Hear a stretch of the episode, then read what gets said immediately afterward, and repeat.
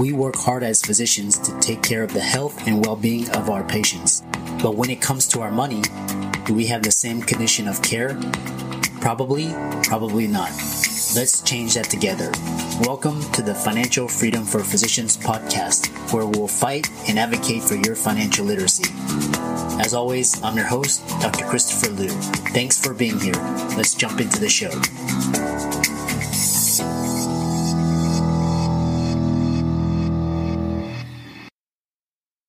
Guys, I want to welcome you guys to the Financial Freedom for Physicians podcast. We've got a great episode this week. Before we begin, please hit the subscribe button as well as the notifications bell and be sure to like, comment, and share if you like this episode. And we'll get into this week's sponsor and show. Another day is here and you're ready for it. What to wear? Check. Breakfast, lunch, and dinner? Check. Planning for what's next and how to save for it? That's where Bank of America can help. For your financial to-dos, Bank of America has experts ready to help get you closer to your goals. Get started at one of our local financial centers or 24-7 in our mobile banking app. Find a location near you at bankofamerica.com slash talk to us. What would you like the power to do? Mobile banking requires downloading the app and is only available for select devices. Message and data rates may apply. Bank of America and a member FDIC. This week's episode is sponsored by CityVest. CityVest has quickly become the most popular and best way for doctors to invest in top performing real estate, private equity funds that are usually reserved for institutional investors. This unique access to investing in these institutional funds is available for the first time ever through CityVest easy and secure online investment platform. CityVest does the hard work of conducting due diligence and vetting the investments. They even get a third party due diligence report that is posted on their website. As a result of aggregating a several million dollar investment amount into their access funds, CityVest gains access to investing in the institutional investment and is able to negotiate better investment terms such as a 12% preferred return. You can check them out at cityvest.com or go to the link in the show notes below. Now on to the show. Before we begin today's content, here is a quick disclaimer. The information and material presented here is for informational purposes only and should not be construed as investment advice. The content is not a recommendation to buy or to sell. Some of the content may be for credited investors only or may be sponsored posts.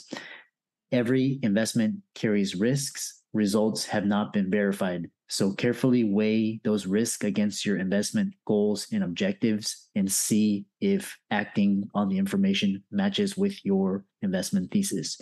Do your due diligence prior to investing. And as always, do not invest more than you can afford to lose. So, welcome everybody to this week's podcast episode for the Financial Freedom for Physicians podcast. And I'm your host, Dr. Christopher Liu. And as you know, I started this podcast trying to expose the four types of freedom. So, first is financial, second is emotional, time, and location freedom. So, you know, my core group is group of physician guests who are entrepreneurs. They are very well established. They're investors. They're they do various things. So my mission is to bring to your attention awareness all the different things happening so you can either listen for in, entertainment enjoyment education and inspire you. So today we have a guest dr elisa jong and she's going to talk to us a lot about um, coaching. She's going to talk us a lot about financial independence, and we'll go from there. So, Elisa, welcome. Hi, thanks for having me on. Yeah, um, it was so interesting. We were talking backstage, and I'm glad we were able to connect and you're able to come onto the podcast. I think the listeners would have a lot of, of value from from your appearance. So, um, uh, tell us all about your background, your journey, how you started, and how you got into what you're doing now. So I'm going to start uh, my story with just when I started learning about like personal finance and investing, and that actually was early on in you know, when I was actually a medical student. So I did an MD PhD uh, program, and uh, medical science training program. And, you know, on average, that's eight years. And I did in Cleveland, Ohio, which has a relatively low cost of living. So actually, a lot of us end up buying a primary residence since eight years is long enough to make it worthwhile to, to buy something. And I was also married. So that helped. My husband didn't have a job when I started, but obviously, you know, started looking for a job. And he is now a high school teacher. And I actually grew up in the suburbs of Cleveland, Ohio. So in the end, I ended up buying um, the home I grew up in from my parents, and we, you know, structured it where uh, I got the largest mortgage uh, I could um, qualify for. And back then, it was actually very easy to qualify for mortgages. This was before the whole, you know, um, mortgage bust. And in that process, I really just started learning about personal finances and investing. I started reading and following like the Motley Fool. Um, I eventually read Rich Dad Poor Dad, and you know, and this is kind of as years were going on. Uh, my parents actually recommended I uh, open a Roth IRA right after I graduated. Uh, college, I actually took a year off between undergrad and medical school in order to actually apply for medical school. And so I, I had you know the Roth IRA to invest in, and so I started doing some individual stock investing as well as just you know index fund investing. And then after reading Rich Dad Poor Dad, I actually started getting to uh, real estate investing. And by that time, I was actually in the graduate part of my MD PhD program. And in retrospect, that was probably the first time that I kind of experienced some burnout. Um, I really felt um, a little lack of autonomy as a grad student, which I know, um, you know, just my um, my principal investigator, my PI, he was just very micromanaging in his uh, style, and you know, I'm very self-directed, and so I just like little things where like he didn't want me to listen to music while I was doing experiments, just didn't make sense to me, and yeah. and I actually finished my PhD portion kind of off cycle, so I could have gone back to med school, but like lost a lot of elective time. And so instead, I just went ahead and graduated from my PhD and took, I think it was like eight months off in order to just start third year medical school in July when everyone else starts. So during that time, I actually flipped two houses. Um, I flipped one house during that time and then bought the second house and then finished flipping it um, during, uh, you know, third and fourth year of med school, third year of med school. Um, and, you know, really um, went around and met other real estate investors, you know, got involved in some other deals, um, acted like a property management uh, manager for like two investments where um, we had uh, uh, two houses that were renting to college students, and so I, I, property managed that for a while, and and just really learned a lot about real estate investing during that time, and also just and investing in you know um, my Roth IRA as well. So actually like i kind of really built a really good financial background very early which i think was really helpful in the path to achieving financial independence. That's that's a wonderful i'm glad to hear um uh to hear about this your journey because we were similar because i was md phd and um you know i also started investing very early in real estate too where i was in the houston area. So um question for you which is really interesting was um when uh, your your motivation for investing was uh, what what was it? Was it just curiosity? Was it you know you felt like you had to, or just I'm curious. Yeah. So like I said, at some point in grad school, is like, man, I do not want to live a life of having to chase research grants, and you know my friends were uh, you know medical school because uh, and some of them were starting residency. I'm like wow you really work hard. And it's not that i was afraid of hard work. I actually went to caltech for undergrad and worked um, you know studied crazy hours to to do well there. It was actually a really tough school. Um, but at some point i realized like i want to be able to live on my own terms. I don't want someone telling me what to do like the lack of autonomy during uh, grad school and having someone micromanage me. Like i want to be my own boss and, you know, I mean, and in medicine, I think that's still a possibility, right? I mean, you can have your own private practice and still be your own boss, but that is being entrepreneur. And in reading Rich Dad Poor Dad was kind of like, well, but is that just really being self-employed versus actually being a business owner? And so I was really looking at like, how can I find ways of, you know, having my money work for me so I don't have to work for money? Yeah, that's that's a really and it's good that you learned early on. You know, just because um, you know most people don't start till they're after residency and their attendings, and you know they at that point you know if they haven't had good financial education they make a lot of mistakes so they have a lot more at stake so yeah it's curious because my, mine was um, i started investing because um, i knew i would be four years behind and all my classmates would be four years ahead so i wanted to when i finished at least be uh, equal footing so i made myself learn how money worked and how to make money work for me so but so our paths our journeys are so interesting um, so yeah, tell us. Uh, so now you're now you you have a Roth IRA, you have real estate, you you've been property management. So um, and you're currently uh, practicing, or are you? I know you're doing a lot of coaching. So tell us more about what you're doing now. Yeah, so you know, I went back to med school, and it's funny. During third year, I kind of went through each rotation. I was like, "Not this, not this," and I was really kind of getting worried. I'm like, "Oh my goodness, am I not going to practice medicine after all this time?" And at least I wouldn't have the loans, having done the MSTP program. Um, but I actually did fall in love with ophthalmology and surgery. And uh, so I ended up um, doing ophthalmology residency at Northwestern. I love residency. I did oculoplastics fellowship, and actually, I really love fellowship. Um, but I and I during that time I wasn't really investing in real estate. I like I said, I flipped the properties and uh, made good money on the flipping of those properties. So in retrospect, I would have made better money holding on.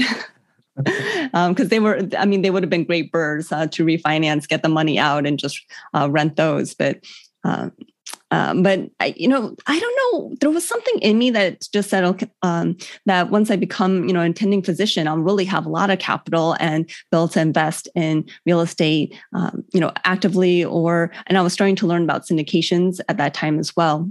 Yeah. So when I I took my first job in Virginia, and um, and that was like a completely different market. I was in the Virginia Beach, um, Norfolk, Suffolk uh, Chesapeake area, which is a high military area. So there was actually a ton of rental property. Um, uh-huh. I ended up renting a house for 1800 a month that was like four bedroom two and a half bath like hardwood floors granite countertops like yeah like this beautiful house for $1800 i was like this makes no financial sense like whoever's renting me this is not making money and the thing is that wasn't like the only house like that there were other houses you know in that were just re- re- like that was the market. And uh-huh. and so that really made me pause in buying any um, rentals in in Virginia. And so I I started looking into syndications but of course to be a kind of investor I had to actually wait the 2 years of making the attending income. And um, over that time I, I basically realized that I um, that the practice I had joined, I had hoped to become partner and you know be an owner and uh, and be on you know more on that kind of business management side. Um, but when I realized that wasn't going to happen, then I decided, well, you know, I should go back home to Cleveland where I really know the um, the real estate market. I can start like doing my investing again. Like I have contacts there. And I also had a lot of friends there from the time I was doing my MD PhD. I made a lot of friends who were even outside, you know, medicine. And so they're just all established in Cleveland, as well as, you know, some of my medical school friends, they stayed in did residency and, you know, are attendings in Cleveland. So uh, I went ahead and made the big move to Cleveland, and that was in 2019. So um, I started looking actually for a, a, house to buy, and I was thinking, well, we'll buy a house that will essentially kind of do a house hack, where like we'll buy it, we'll live in it for you know one or two years, and then we'll rent it out, and then maybe we'll sell it like you know two and a half years after we've rented it, so that we can you know have all the capital gains without um, having to pay any taxes on that and repeat that process. Like I was having all these like thoughts of what to do, but the market had become so hot uh-huh. that um, you know, houses were flying off. Like, you know, the houses that we want to look at, you know, they chose out a week before we were visiting Cleveland were like already, um, you know, uh, uh, like off the market, like, you know, already under contract by the time we actually came a week later. So wow. I was like, gosh, I can't buy in this kind of speed.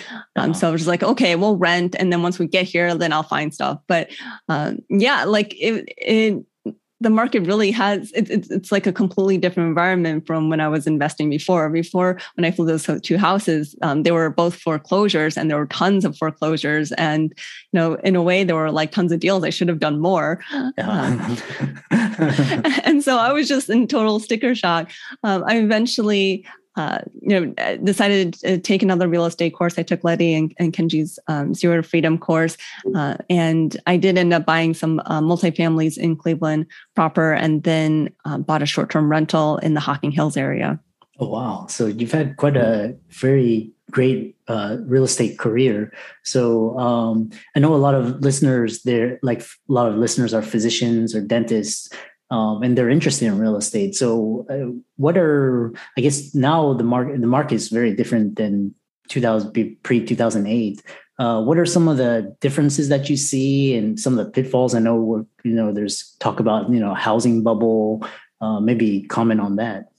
Yeah, so we've been lucky in that interest rates have been kind of low for a long period of time, and now they're starting to rise. And I do think with the rising interest rates, it is a little harder because the housing market is still kind of hot and, and priced, you know, not low, that's for sure. yeah. uh, so you've got to work a lot harder to find a deal. And then now with the increased interest rate, it, it's like you need even better deals so that you can get that cash flow if you're aiming for like a 10% cash on cash return. Yeah. Uh, I think it is easier to do that with a short term rental, but you've got to be really aware of the regulations of wherever you're buying that short term rental. Yeah. And uh, because, you know, a new regulation could come up and that could totally kill your model if you can't uh, continue to rent it as a short-term rental. Yeah exactly. And i also read somewhere that a lot of um, institutional but you know blackrock and all of these um, blackstone these uh, funds are actually just buying up you know real estate just buying you know they have the funds. And so a lot of investors are getting priced out because you know these institutions have so much money just buying up properties so yeah, it's definitely a totally different landscape than you know pre two thousand and eight. So um, yeah, now there are even like syndications that are looking at single family homes, whereas before I think syndications more looked at you know big apartment complexes and self storage and commercial and you know hotels. But I know the Alpha Investing Group has uh, a, a, you know a syndication that you can buy where they're um, actually buying single family houses in the Southern Ohio area. Yeah, yeah, exactly. When you need mealtime inspiration, it's worth shopping Kroger, where you'll find over 30,000 mouthwatering choices that excite your inner foodie. And no matter what tasty choice you make, you'll enjoy our everyday low prices, plus extra ways to save, like digital coupons worth over $600 each week. You can also save up to $1 off per gallon at the pump with fuel points. More savings and more inspiring flavors make shopping Kroger worth it every time. Kroger, fresh for everyone. Fuel restrictions apply. We hope you don't mind this brief interruption from one of our affiliates. Today's affiliate is studentloanadvice.com. Studentloanadvice.com is a company powered by the White Coat Investor that specializes in helping professional students such as doctors, dentists, and other healthcare professionals navigate the complex and oftentimes confusing student loan landscape. They offer a consultation as well as services to help you save money when consolidating and paying back your student loans through their different options. You can go to their website, studentloanadvice.com forward slash FFFP. That's again, studentloanadvice.com forward slash FFFP to find out more, get signed up on their email list, or schedule a call with Andrew Paulsen. Now back to our show. What are some uh, What are some um, uh, good resources for people to go and read about real estate? I know there's there's all the, there's a novice investor. There's people that never uh, own real estate, um, and there's the season. So, what are some resources that helped you to to get started or helped you to continue your education? Yeah, so I've taken a lot of real estate courses. So back when I, know was a med school uh, med student grad student. Um, i actually did the rich dad poor dad like real estate courses which was like $18000 right? Oh, and wow. wow. yeah. And and they really sell it to you like sitting there and they're they're talking to you how like you know I, I mean it really spoke like you go to college you know it's not guaranteed money after you graduate college. And um, but you know these courses are guaranteed to teach you how to make money. And you know they start telling you to call your credit cards and up your um, you know your credit limits. Uh, so you know i was you know i had a fighter under me to make money in order to actually pay back that 18000 and i have to say those courses were not that great. I would not actually recommend those courses. Uh-huh. um, i think there are much better courses you know out there now. But uh, and so I, I started taking those courses and then I wasn't really actually getting anywhere. So then I took a course by Bob Campagna, Campagna um, and his course included um, you know coaching from him. So it's you know so you went and actually did the course a live course where you learned all this information but then there were weekly calls and then you had a cell phone and you could call and review deals. And that's really where i was able to do that first flip and then do it again. And so i really think uh, having a mentor, uh, someone to guide you, someone to to uh, review things, as well as having a community to discuss deals, to you know talk about. If you have a win to share those wins so that it keeps reinforcing your um, propensity to move forward. And also when you hear about other people's fails but then how they learn from it then you can learn from other people's mistakes and hopefully avoid making those mistakes yourself. So you know i think those are what's really important is, is mentorship community and of course educating yourself either through courses or books or you know some combination of that. Yeah. Yeah i've, found that um when coaching clients uh you know a coach a mentor somebody they can show you the ropes they can tell you to avoid the pitfalls. A really a good community uh, of just like-minded people to to share. So you've given a lot of good tips um and uh now uh are you what are you doing currently? Are you doing real estate? Or are you doing syndications? Or um tell us all of the above that. oh everything. Yeah. Wow. Yeah and and so you know i do coaching as well. And um, so I got into coaching because of burnout. So when I went moved back to Cleveland, I ended up uh, taking a job at a big hospital system, which kind of never wanted, but I, I, just wanted to come back home to Cleveland, and that was kind of my, you know, ticket to to do it. oh. Uh, but definitely lack of autonomy there, and I was taking twenty four seven call. Uh, uh-huh. Which I had agreed to, but the expectations of my uh, division uh, had in how I took the call was not we were not on the same page on that. So, uh, so coaching really helped me get through the burnout of being at that job. And, you know, I was actually at that point where I was ready to quit my hospital job and start my own private practice. And again, be the entrepreneur, business owner. But as I thought about it, you know, coaching has a lot of the aspects of medicine that, you know, I love in terms of being really able to help people and connect with people. And it also doesn't have all the regulation of medicine Mm-hmm. Um, and it also gives you other freedoms, like you talk about the four freedoms location freedom, time freedom, um, financial freedom, and emotional freedom. Well, coaching actually kind of gives you that financial freedom because it allows you to build, manage your mind. And so I continue to have my own coaches to work with to continue manage my mind and have that emotional freedom. Um, but having a coaching business also gives location freedom because you know i coach over zoom calls. I can do that virtually from anywhere. Whereas if i open a private practice oculoplastics clinic then i am very much tied to the location of you know where my clinic is and where you know i'm doing surgery. Yeah. and and then you know the time freedom with coaching i can schedule calls you know whenever my clients and i find it convenient. So i mean and that can be evenings and weekends uh, and leaving me days where i can go run other errands when stores are open.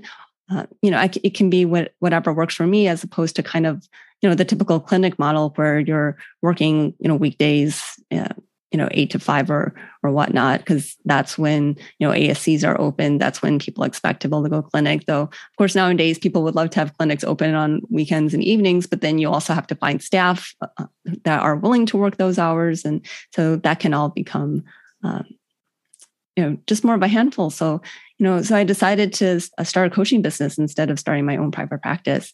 Um, and I went down to working part time as a physician in order to have that time uh, to work on my coaching business. Nice, nice. So it sounds like you're wow. So you actually, I like the way how you think about things and how you weigh the pros and cons. Um, and uh, so I know a lot of physicians are interested in coaching can you tell us like more about like which um, certifications or if you did get any or just in terms of um, uh, how to get into coaching uh, for the uh, listeners out there and so I did certified at the Life Coach School. And part of it is because my introduction to coaching was through Sunny Smith and listening to the Life Coach School uh, podcast. And, it, you know, when I started listening to that podcast, I really binged it.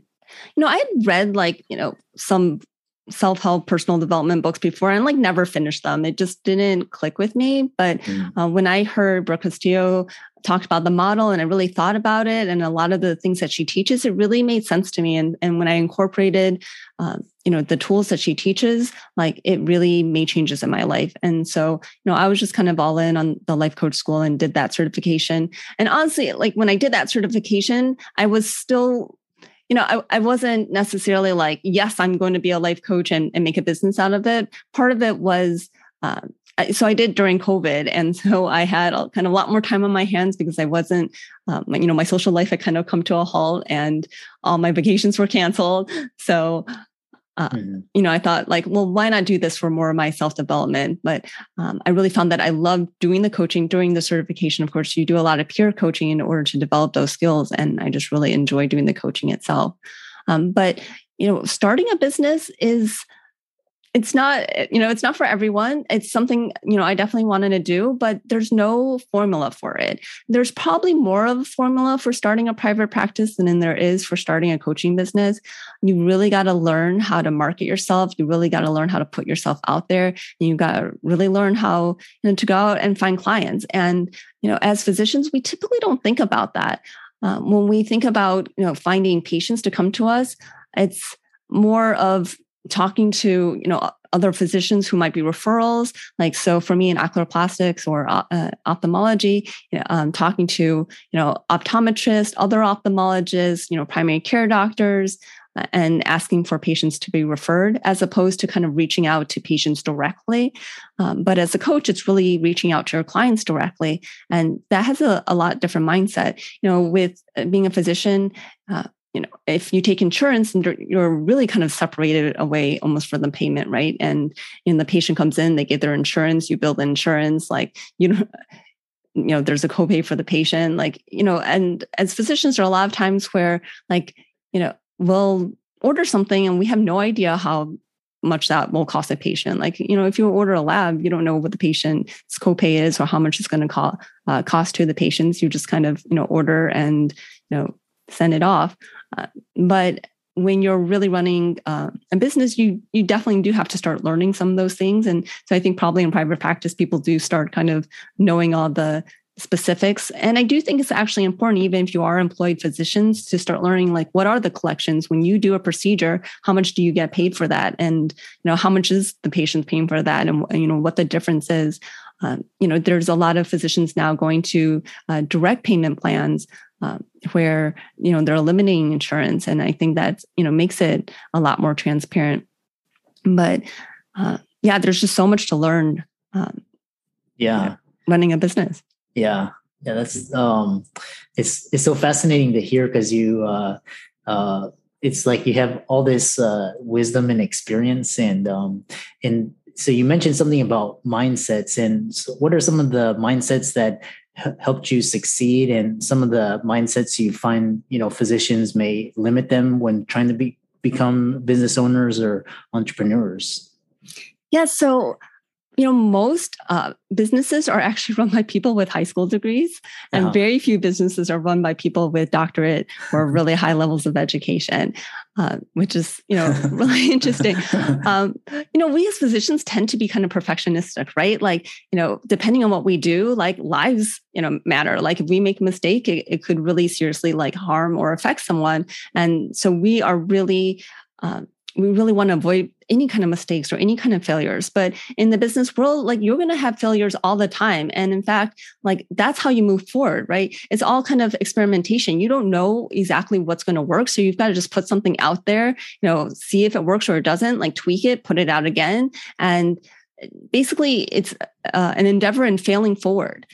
And you've got to put yourself out there in a way that I think as physicians, we're generally not necessarily comfortable uh, doing. And we're generally not comfortable with failure and and learning to be like okay like that um, that didn't work out the way i thought it was but that's fine i'm just going to tweak this and i'm going to try it again uh, and just having that mentality of of yeah like every time i try something i'm learning something new and uh, and just keep moving forward.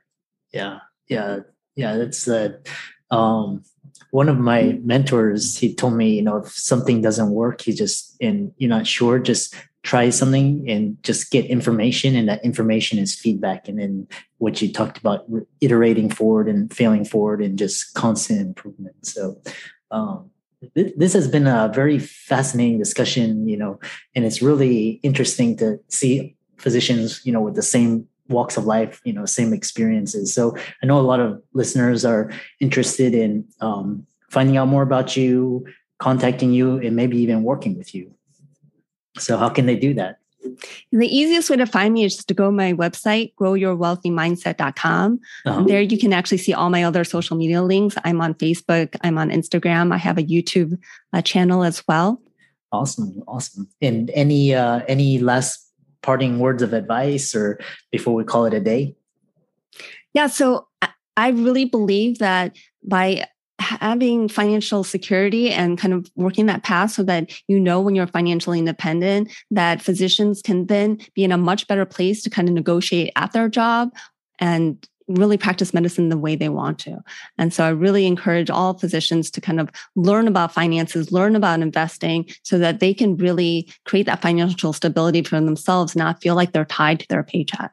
Yeah, yeah, so well said. Um, um, yeah, so for all the listeners on the show, um, this has been a fantastic discussion. All of um, the um, resources will be included in the show notes. And Elisa, thanks so much. It was a fantastic conversation. Thanks for having me. I really enjoyed it. What a fantastic show. I hope you enjoyed our very special guest.